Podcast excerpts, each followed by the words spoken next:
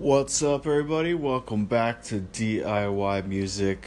Lovely Monday morning.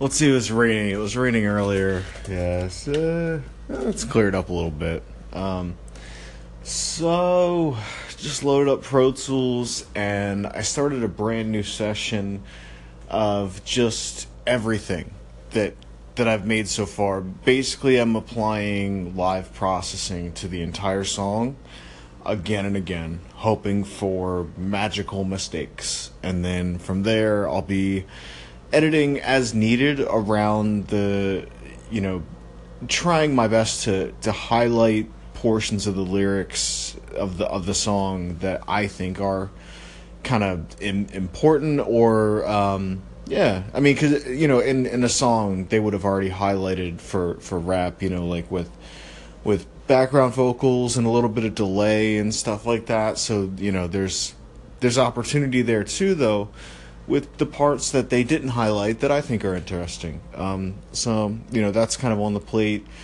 Got everything loaded up. I'm just procrastinating about jumping back in there. Um, you know, last night it was kind of a, a few like uninterrupted hours of just kind of keeping going and uh, you know so i'll ramp up to that. I do work better in the evenings though um, just because there's less distractions going on.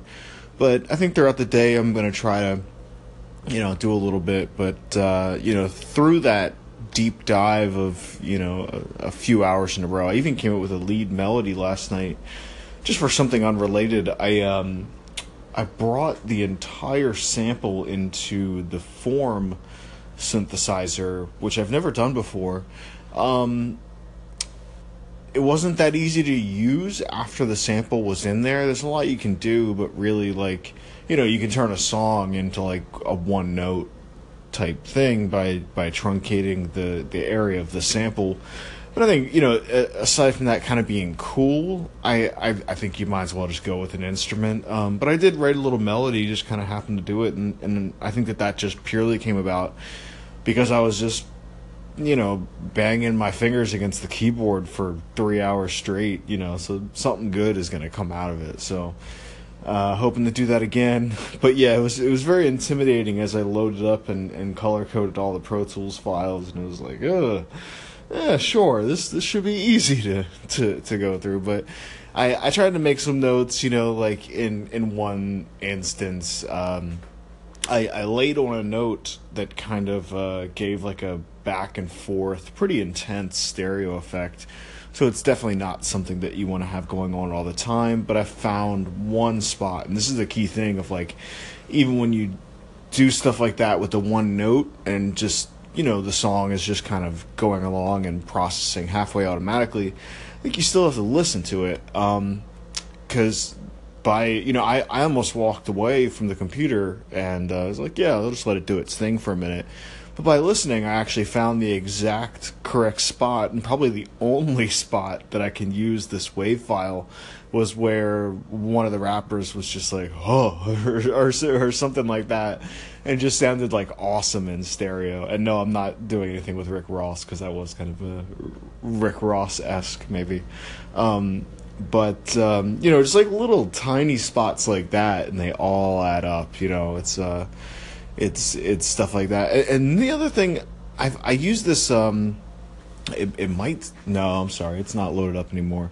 Um, I, I applied very meticulous VHS processing. I used a lot of literal, little AlterBoy uh, back and forth from Sound Toys, where I would like pitch the sound down and then after the processing pitch it back up a little bit and just kind of just doing whatever I can to make it sound found almost and just uh, just screw it up a little bit you know because people have already heard the song in its natural state so that's not where I want to go with this. Um, so um, yeah, I the, there was like a tape thing that I added halfway through that kind of gave the whole song a bit more of a, a thump, which is good. The downside is that I already did a lot of processing without it, so gotta you know may, maybe start from scratch. I don't know. We'll we'll see. Um, but I'm just gonna keep pushing forward with the one that I I, I called tape dirt. So talk to y'all soon.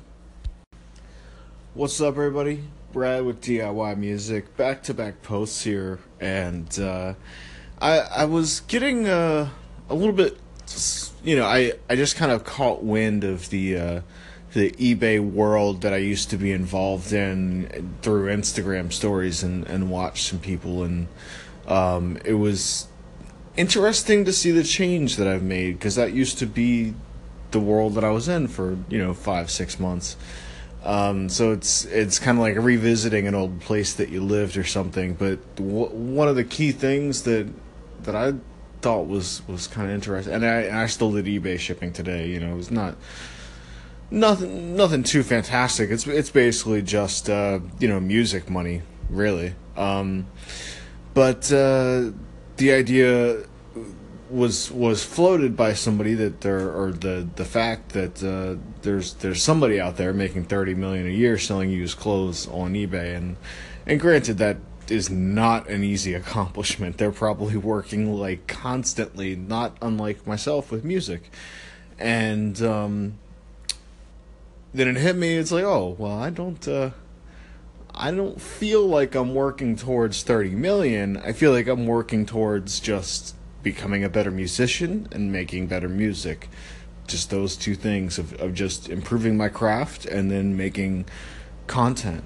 Um, and just kind of uh, half blindly hoping that it uh, will make me money at some point because I know it has in the past a little bit. And um, but uh, yeah, that's it. It just kind of hit me that that is the the sacrifice with this, you know, because it's all upfront time but then again, I, I would not trade it for the world. Like you know, this this past weekend, mixing and just doing creative things that I'm actually halfway good at. Um, you know, like one quick story about eBay would be like, you know, I don't know anything about clothing. I sell some clothes on there, but people would ask me, you know, like, like, hey, do these jeans stretch? I'm like, I, I don't know don't know. It's not. It's not my thing. So I had to get the hell out of it. But um, I I can talk about VSTs and effects, so that's where I'm at. You know.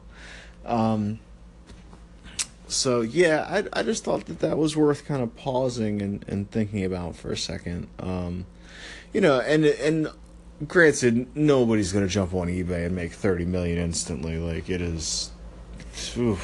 Because I, you know, I've I've gotten a little bit of a taste of it, so I can probably guess as the level that there, were, you know, like tons of employees and stuff like that. Anyway, you know, this is this is not an eBay channel, but I just wanted to throw that out there in a sense of just kind of comparing, like, and and there's people that I've seen that are selling beats, and like, God bless them, like they're they seem to be doing well, and and that idea has crossed my mind a little bit, and maybe I'll get there but you know with with them they're focusing just uh, you know maybe on the on the financial aspect and making beats but like if if there's that crossover where you 100% love it and you can make money then that's good.